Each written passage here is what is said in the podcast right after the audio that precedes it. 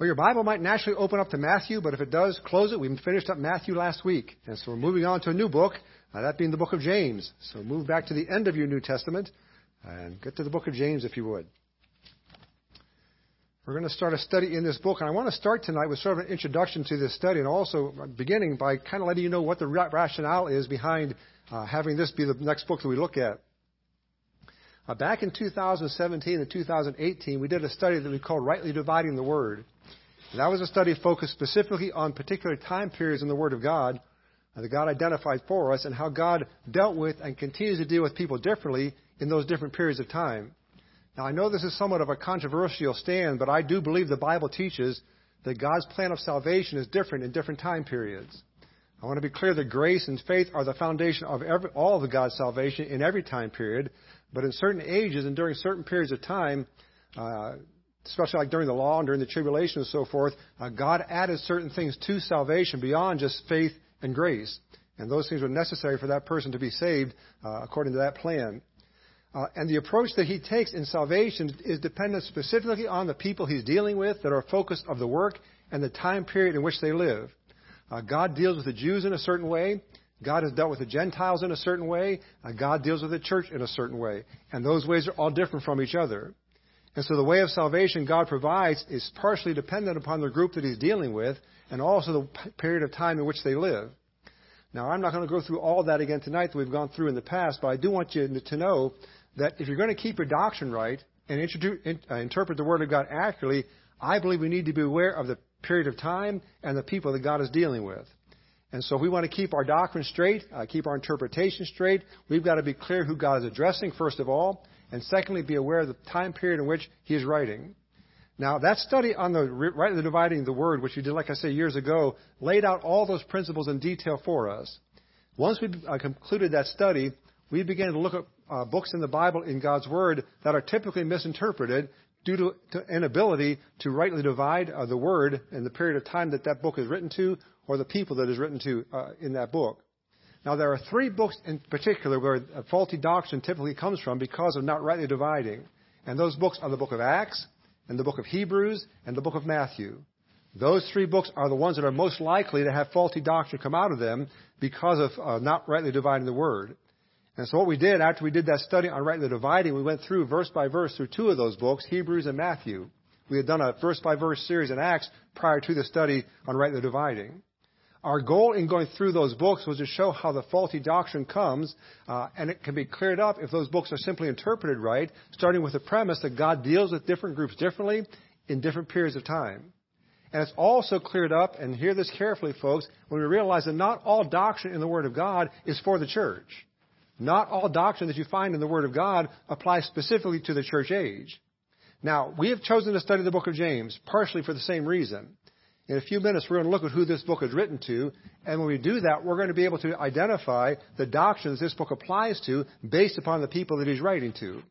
However, just as all the other books we've looked at, and hopefully you saw this also in the book of Matthew that we just finished, even though the doctrine does not apply to us, even though the doctrine is not for our age, there is practical instruction for, in every book of the Bible for us.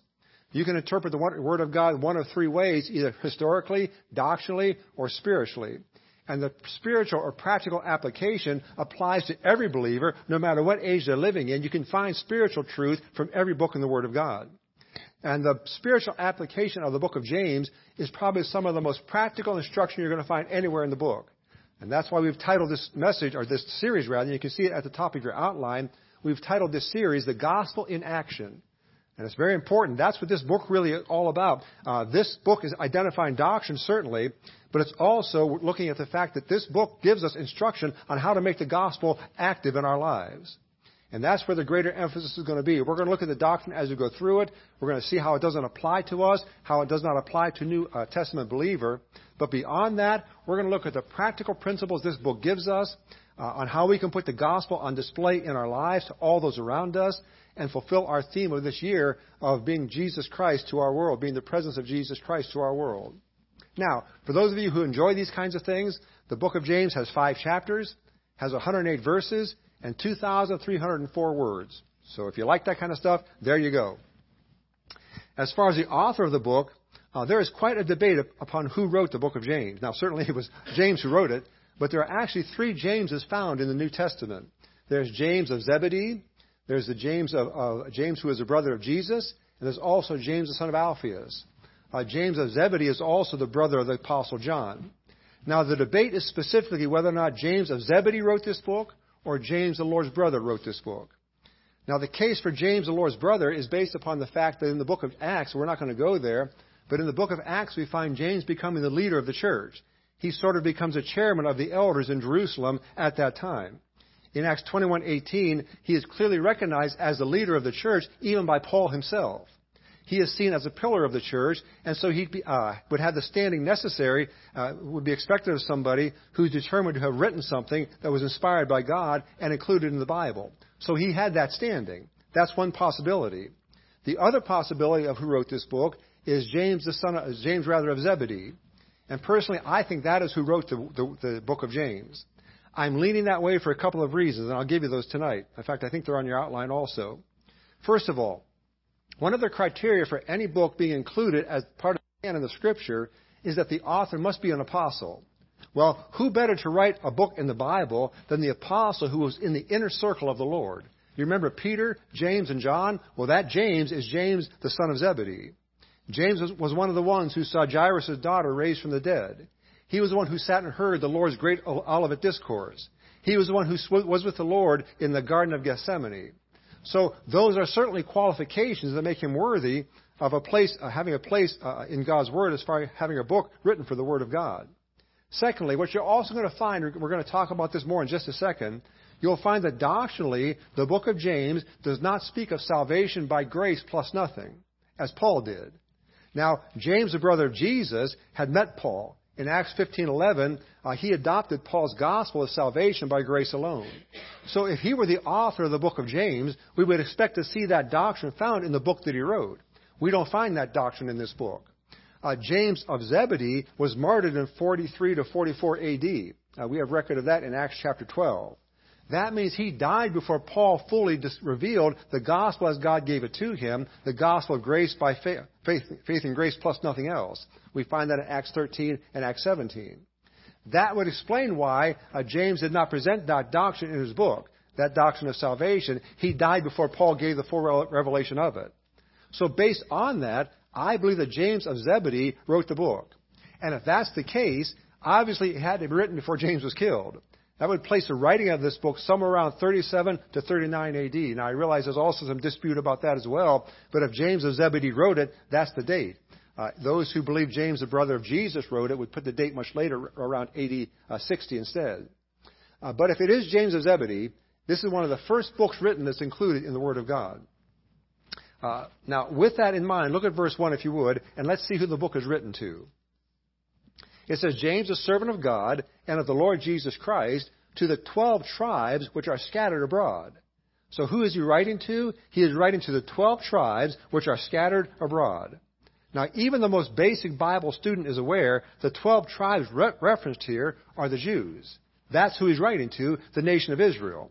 However, almost every commentator that you write, read uh, about, on, read from on this passage will tell you that the tribes referred to are Christian Jews, which would then make the doctrine found in this book uh, church age doctrine.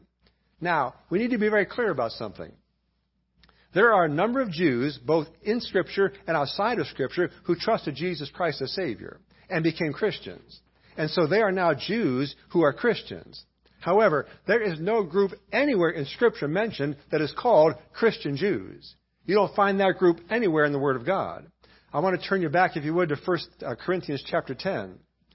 A very important verse of Scripture, 1 Corinthians chapter 10. When you get there, look at verse 32. Uh, in 1 Corinthians 10:32, God identifies for you the three groups that the, the Word of God will be uh, uh, directed toward. One of three groups.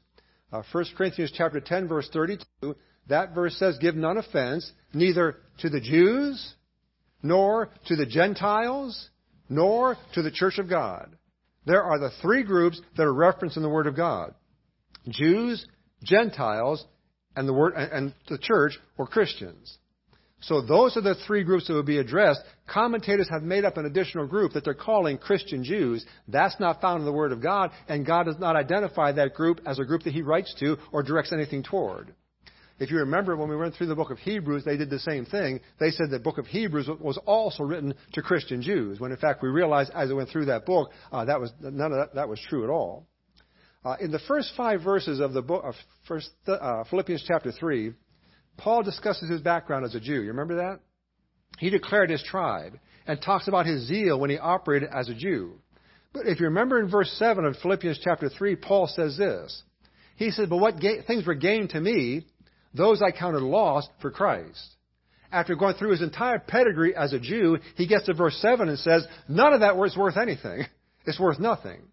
Paul says, when I became a Christian, my Jewish heritage was worthless, and all that I did up to that point meant nothing whatsoever. In Galatians chapter 3 and verse 28, uh, he declares that in the body of Christ there is neither Jew nor Greek. Remember that? No such thing in the scripture as a Christian Jew, because once you get saved, folks, your earthly heritage means nothing. I know a lot of folks who get very tied into, you know, where they came from and so forth, and that's all well and good from a, a physical point of view. Spiritually, it means no, makes no difference whatsoever. Once you get saved, you're part of the church, and your heritage means nothing whatsoever. So there's nothing in Scripture that is referred to, anybody in Scripture that is referred to as a Christian Jew. And by the way, it is interesting as you go through the book of James, you won't find the word Jew or the word Christian anywhere in that book. It's not even there. So James is, uh, uh, says that he is writing to the 12 tribes. That means he is writing to Reuben and Issachar and Judah and Benjamin and the rest of the identified tribes of Israel. And because of that, we would expect that, that this scripture, that, rather this doctrine of this book, is not written to the church. If it was written to the church, it would not be written to the physical tribes of Israel. Uh, this doctrine in the book of James is not written to the church. The doctrine here is doctrine for the Jews. That's what the doctrine is all about. Now, that being the case, the doctrine can apply to one of three group, one, one of three time periods. It can either apply to the time of Old Testament law, it can apply to the tribulation, or it can apply to the millennium. Because those three time periods are periods of time where the Jews are the primary focus. Well, we know the book of James is not directed to the Old Testament law, folks, because that has long passed. So, the book of James doctrinally is doctrine for the tribulation and the millennium. This is doctrine that those who go through those two time periods are going to have to know about in order to gain the salvation that God has for them during those periods of time. It's going to be one of those two places, one of those two time periods. And therefore, the doctrine that we're going to see in this book, the doctrine we're going to see in this book, matches the book of Matthew and also matches the book of Hebrews and also matches the first part of the book of Acts. We've seen in those books doctrinally, they also have a primarily Jewish focus. Now, that is the introduction. And Joyce, you stayed awake. I'm proud of you. Thank you for doing that. I, didn't, didn't, I thought every so often I'm going to scream just to keep Joyce awake, but I don't want to scare the rest of you, so I'm not going to do that. But uh, but again, it may be dull and tedious to go through that, but I'm going to tell you folks, unless we start with that understanding, you're going to have a hard time understanding the doctrines you're going to find as you begin to go through this book. It's going to become very confusing when you hear some of the things that James is going to say. And so we cannot try to match this doctrine, doctrine now. You can't match the doctrine of the book of James with anything that you find, for example, in Paul's writings. Because Paul is writing to the church, and James is writing to Jews in the tribulation or in the millennium. And that'll become clear as we go, continue to go through this book. So, setting the doctrinal aspect of this book aside, we'll get more to that as we go through the study. I want to mention some, some practical themes you're going to find in the book of James. In fact, I think I wrote these down on your outline as well. We're calling this study, and we're going to call this throughout the time we do this, the gospel in action. This is putting feet to the gospel that God has given to us. And the practical themes you find in this book will support that title we can say the overall theme of this book is what we might call the proofs of faith. How do I know that I have faith? Well, James is going to show you exactly how you can see faith in action and have proof of, proof of your faith in your behavior. So that is the overall theme. Uh, it also focuses on how a believer can endure temptation. It talks about how a believer should respond to other believers around him or her. And I'm sure you're aware, James has a great deal to say about your tongue and the benefits that it can bring and also the damage that can be done in terms of how we use that muscle in our mouth. has much to say about people, has much to say about the use of money. It gives us an overall picture of what godliness looks like and how that quality should show through in everything that a believer does. So, there is doctrine to be learned from this book, doctrine that does not apply to us specifically. But aside from that, there is a great deal of practical truth that we want to see from this. Some of the greatest instruction in Scripture, I believe, is found in this book as far as how a Christian's life should live and how a Christian who is dedicated to the Lord, how that life shines out, uh, that dedication, in the way they walk and in the way they talk. Now, having worn you completely out with the introduction, let's get into the study. Uh, and I believe this book will have life changing effect on us, we'll hear what James has to say to us as the Holy Spirit of God works through it. With all that said, look at verse 1 again. It says, James, and watch it, a servant of God and of the Lord Jesus Christ. That's where he starts. James, a servant of God and of the Lord Jesus Christ. Now, I want to remind you again of who's writing this book. This fellow was in the inner circle of the disciples. He was one of the big three, if you want to call him that. He saw things that only two other disciples saw. Aside from John, he probably knew Jesus Christ as well, if not better than any other disciple that walked with Jesus Christ during his three and a half years. If there was ever a breeding ground for pride and importance, James was living in the center of it. And yet, as he introduces himself, he refers to himself as a servant. As a servant. Now, here's what I think. And I think this is proved out in other places in the Word of God as well. I believe that the closer a person gets to Jesus Christ, the less pride there is, and the more the, a person sees themselves as a servant. That's what I think. I think these disciples walk with Jesus Christ every day. They heard his words. They watched his reaction to things. And never once did they see Jesus Christ speak proudly of himself. Never once did they see Jesus Christ speak boastfully about himself. Never once did they hear him talk about himself in such a way as to exaggerate who he was or what he was capable of doing. Jesus Christ came as a servant. Uh, Philippians 2 7, you probably know the verse well. That verse says, Jesus Christ made himself of no reputation and took upon him the form of a servant. That's how he came. He came to minister to those he was sent to. Uh, Mark chapter 10 verse 45, Jesus Christ says, For even the Son of Man came not to be ministered unto, but to minister and to give his life a ransom for many. Jesus Christ came for the express purpose of being a servant to those he was called to. And from the day his ministry started until the day he was crucified, that's exactly what he did. And every day those disciples were with him, they saw him model that out in front of them every day. And so when Peter writes his two letters, we've seen this as we've gone through that study, when Peter writes his two letters, he declares himself at the beginning of both those letters, how, what's he call himself? He calls himself a servant. A servant. When Paul writes his letters, having gone to school with the Holy Spirit in the desert after his conversion, he identifies himself as a servant. And James, as he writes his letter, declares himself to be a servant of God and of the Lord Jesus Christ. Now, here is the conclusion to draw from that. Any believer who is not a servant has not spent enough time with Jesus Christ. Any believer who sings their own praises and declares their own abilities and builds them up, themselves up in front of others is spending too much time with themselves and not enough time with the Savior.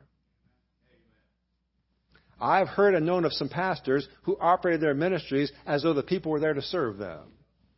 I've known of some Christians who operated in the church as though they were the center of attention and their needs were most important. And all those things are indications of people who are simply not spending enough time with Jesus Christ. Pastor or not, that's the problem. That's the problem. Servanthood and Jesus Christ go together, and the lack in one will affect the operation of the other. And by the way, we have one more indication of who is being written to, that is the literal 12 tribes of Israel. Notice the word he uses here. Read the rest of the verse. James, a servant of God and of the Lord Jesus Christ, to the 12 tribes which are scattered abroad. I want you to turn over to the book of John, if you would. Go to John chapter 11. And when you get there, look at verse 51. Uh, John chapter 11, verse 51. That word scattered there is a reference to the 12 tribes. Uh, John 11:51, and this spake he not of himself, but being high priest that year, he prophesied that Jesus should die for that nation, and not for that nation only, but that also he should gather together in one the children of God which were that were scattered abroad. He's talking about those that are scattered, and he's talking specific, specifically of that nation. Well, who is that nation? That nation is the nation of Israel. Every indication in this book tells us that this book is written to literal Jews from literally the 12 tribes of Israel. So how does this book start out? This book starts out by telling us, uh, if we are followers of Jesus Christ, we'll be servants. And if a person claims to be a, a servant of Jesus Christ, uh, rather a follower of Jesus Christ, and is not a servant, there's something not matching up. Something not together there. Uh, there's something wrong. Look at verse 2. My brethren, count it all joy when you fall into diverse temptations.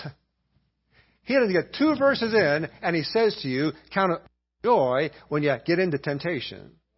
Now, if he hasn't crushed your self-esteem enough by calling you a servant, now he says to you, when you get, when you become a, a, a believer in Jesus Christ, uh, you're going to be tempted. You're, that's going to go hand in hand with being a believer. And we're not to respond to that temptation by avoiding it, or by complaining about it, or by announcing how unfair it is. He says, take that temptation with joy.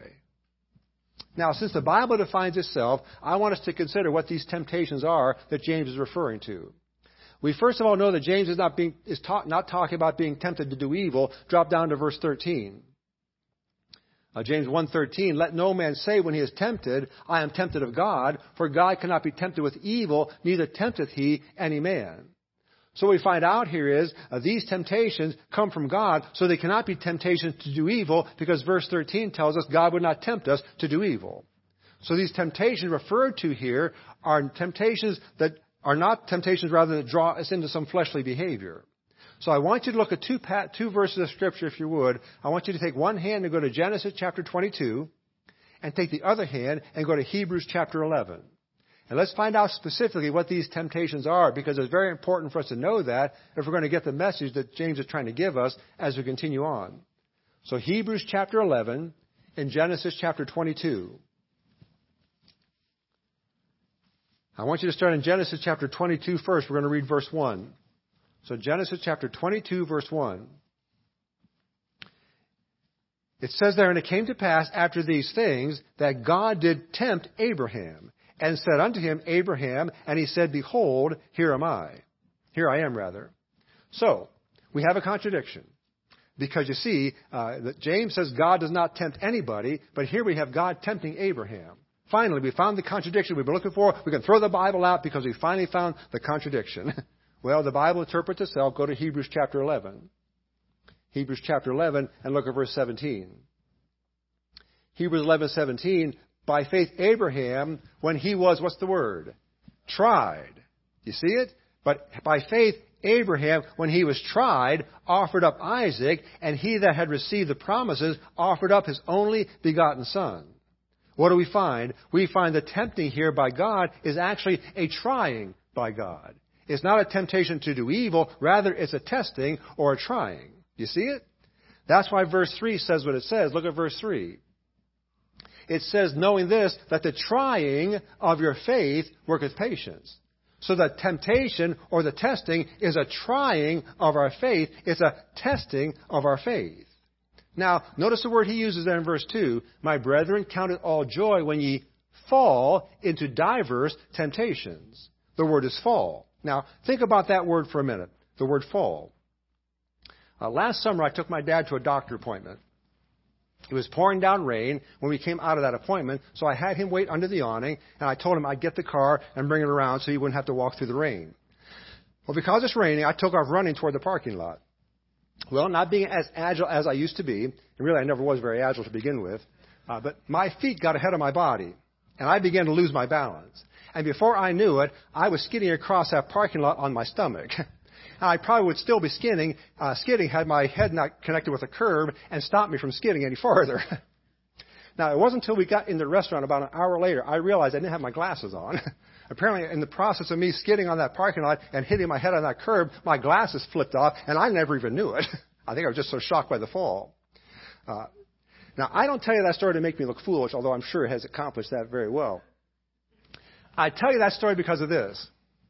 When I got up that morning, until the time that I made it my gazelle like run across that parking lot, I never once had it in my thoughts to fall.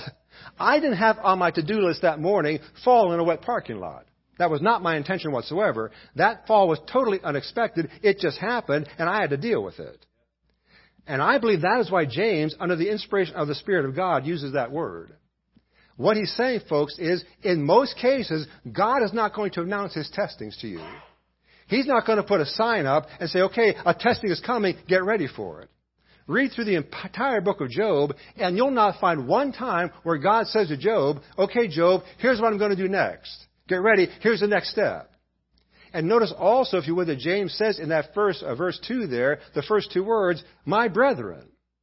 He does not single out certain people to be tested and certain ones who will not be testing, uh, tested. If you're one of the brethren, if you're in the family of God, you're going to go through a testing from the Lord. It's just going to happen. And you will not know when the testing is going to occur, and also you'll not know what the testing is going to be. I'll look at the verse again. My brethren, count it all joy when you fall into diverse temptations. That word diverse there means many or implies a variety. So God has an assortment of temptations He can put upon us, and uh, you couple that with the statement, the trying of your faith. What that tells us is this God has a variety of ways to test us, and the testing He puts you through is going to be handpicked just for you. It's going to be a handpicked testing for you. God does it to try our particular faith. Look again, if you, again, if you would, uh, in verse 3, knowing this, that the trying of your faith, your faith, the trying of your faith, He's going to try your individual faith. So He's going to look at your faith and get the characteristics and the qualities of your faith and then design a testing for that faith that is exactly what that faith needs to be increased and to be strengthened. He's got a variety of ways, and God, as an all knowing God, knows exactly the testing that we need. And as a good father, He's going to pick out that exact testing for you that will best serve the purpose for which that testing is designed. And because He is an all knowing God, when He is finished, if we handle the testing well, it's going to accomplish exactly what God intended that testing to do. So, we don't know when the testing is coming, just like I didn't realize I was going to fall that day. We don't know what the testing is going to be. And even with that limited information, I want you to go back to the verse again and see what James says. My brethren, count it all joy. now get it. He says count it all joy. We don't know the when. We don't know the what. We don't know the how. James says take joy when God tests your faith. It's a fact that the Christian life our lives should be characterized by joy. Your life should be characterized by joy. The, that quality is what should distinguish us from all those around us who don't know the Lord as Savior. Now, to the lost around us, our joy may seem like we are out of touch. It may seem like we are disconnected from the world. How can we have joy when the world around us is going crazier, crazy, and getting crazier by the moment? But you see, folks, it's not that we are out of touch. It's not that we are uninformed. We are just in touch with the right person and informed with the right information. We're just in touch and informed in a whole different way. When a person knows Jesus Christ as Savior and knows His Word, joy can be the only result, even if the entire world is falling apart, even if your world is falling apart. I know of Christians who are always depressed. They're always negative. They always see the worst in everything.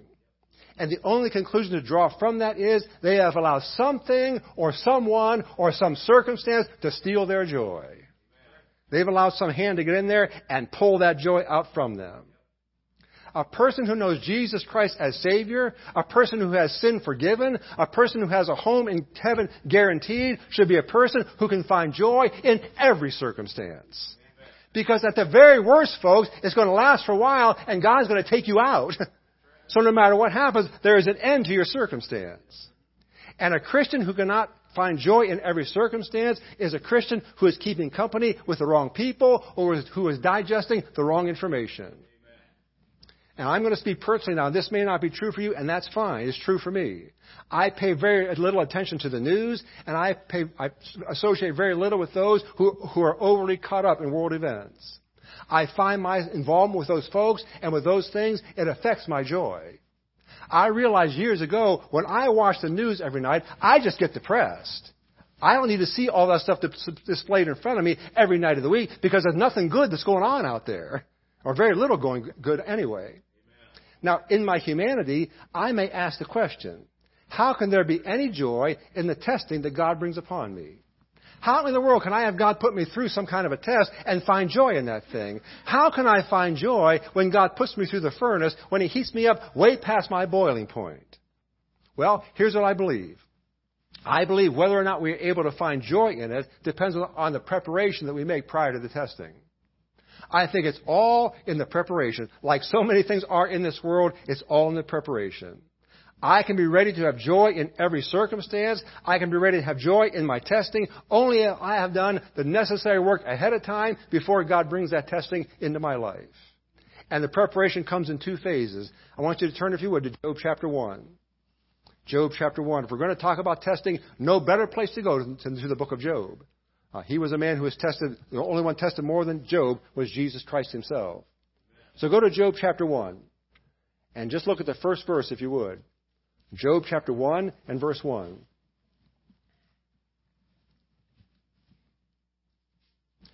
Now that verse says this There was a man in the land of Uz whose name was Job, and that man was per- perfect and upright, one that feared God and eschewed evil. That's how the book of Job starts. There is a very significant reason why that's how the book of Job starts.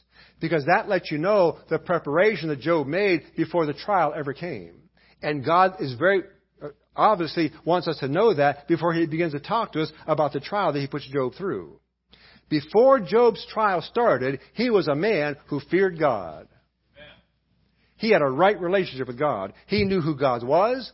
He knew that God loved him. He knew that God was faithful in every way, Job feared God. He understood the best he could with his human knowledge. He understood who God was.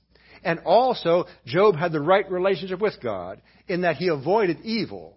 He stayed away from evil. He didn't include evil into his life or entertain any evil thoughts or evil activity. His life was right with God in terms of what God expected from him. He was walking with the Lord. He had communion with the Lord every day.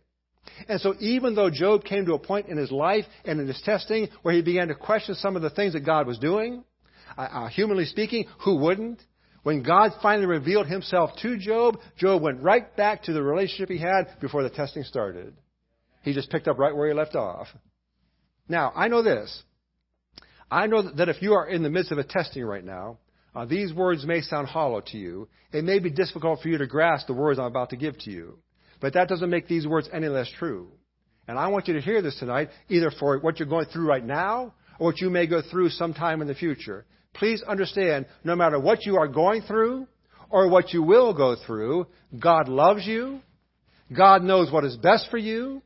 God's plan is perfect. And what you are going through right now is exactly what you need. Get a hold of it, folks. Get a hold of it. God loves you. God knows what is best for you. God's plan for you is perfect, and what you are going through right now is exactly what your faith needs to be strengthened. And we need to settle that now. Get that taken care of tonight. Settle now that God is God and that what God does is best. Get it handled. Now, I realize in the midst of the trial, you may begin to waver a bit on that. I understand that. That's our human uh, nature taking over. But listen to me. God only does for you what is best. God never has one bad motive for you. God never has an ulterior motive. God is never working on one side and pulling something on you on the other. It just doesn't work that way. That's not how He operates. And so what I need to do and what you need to do, if you're in a trial or not yet in a trial, walk as closely to Him as you possibly can and keep your communion with Him as pure as you possibly can. Because if that line gets clogged and the trial comes, you're going to have a hard time finding him. because the dirt's going to be in the middle of it and get in the way. And what's going to happen is the trial will come and you won't be prepared for it and it's going to be more painful and more prolonged as a result. Some folks go through the trial much longer than they need to only because the preparation wasn't done. And so what God has to do first is clear the line before he can get a communication going. If you've got that taken care of ahead of time, you've already skipped a step. It makes that trial go that much quicker. At least you'll be able to manage it that much better as a result. So uh, be prepared for it by making sure your walk with the Lord is right. Be prepared for it by understanding who your God is and the relationship that He has with you. That's the first preparation. Here's the second one. You find it in the book of James. Go back to James if you would. We can prepare for the testing by understanding the purpose of the testing that God does. Again, God's motive is pure. God is not doing anything just to make you miserable. He does not do that. Look at the last part of verse 2 again, or rather the last part of verse 3. He, well, I'll do verse 2 and 3. He says, My brethren, count it all joy when you fall into diverse temptations, knowing this, that the trying of your faith worketh patience. Now, we're going to talk a whole lot more about patience next uh, Thursday. But here's what we need to hear tonight. No matter how hot the oven gets, no matter how difficult the trial becomes, no matter how long that trial might go, please understand God has a purpose behind it. And that purpose is for our good, and that purpose will make us more of what God wants us to be in the process. Now, you may never understand the entire purpose. I don't think Job ever understood the full purpose of the trial that he went through. But that's not the point. Job knew enough of it that when God showed up, he went down on his knees and worshiped who God was. he got closer to God as a result. If nothing more, he got closer to the Lord as a result of that. So, no matter what God puts you through, please understand God always has a purpose behind that, and the purpose is always for your good, and no matter what happens in that trial, the purpose of that trial is to make you more what God wants you to be. You'll come out of the trial or get through that trial, you'll look more like Jesus Christ at the end of it if you allow Him to do the work that He wants to do through it. So, what does James do tonight? He starts us off uh, running full speed. He says, folks, be a servant of Jesus Christ. And number two, when the trials come, when the difficulties come, when the testing comes, when God puts something upon you, please understand, take joy in it. Take joy in it. Because I realize that God has a purpose behind it. Now, at the end of the trial, you're going to look more like Jesus Christ than you ever did. Now, if you're a mature believer in Jesus Christ, that's what you ultimately want. I mean, if you really are walking the way God wants you to, if you really have the full picture of what God's doing in your life, what you really want above all things is to look more like Jesus Christ today than you did yesterday.